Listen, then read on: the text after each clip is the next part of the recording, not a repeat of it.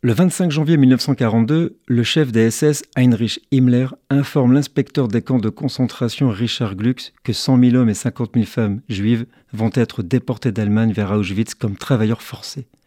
Ceci a eu le plus grand impact sur l'avenir du camp de concentration d'Auschwitz. Je cite ses propos. Comme il ne faut pas s'attendre à ce que des prisonniers de guerre russes soient obtenus dans un proche avenir, j'ordonne que parmi les hommes et les femmes juives émigrants d'Allemagne, un grand nombre d'entre eux soient envoyés dans les camps. Soyez donc prêts à transférer 100 000 hommes juifs et jusqu'à 50 000 femmes juives dans les camps de concentration au cours des quatre prochaines semaines. Dans les semaines à venir, les camps de concentration se verront confier de grandes commandes de tâches économiques. Fin de citation. Cet ordre a conduit à la déportation massive de juifs vers Auschwitz dans les semaines suivantes et au meurtre ultérieur d'enfants juifs, de malades et de personnes âgées dans les chambres à gaz.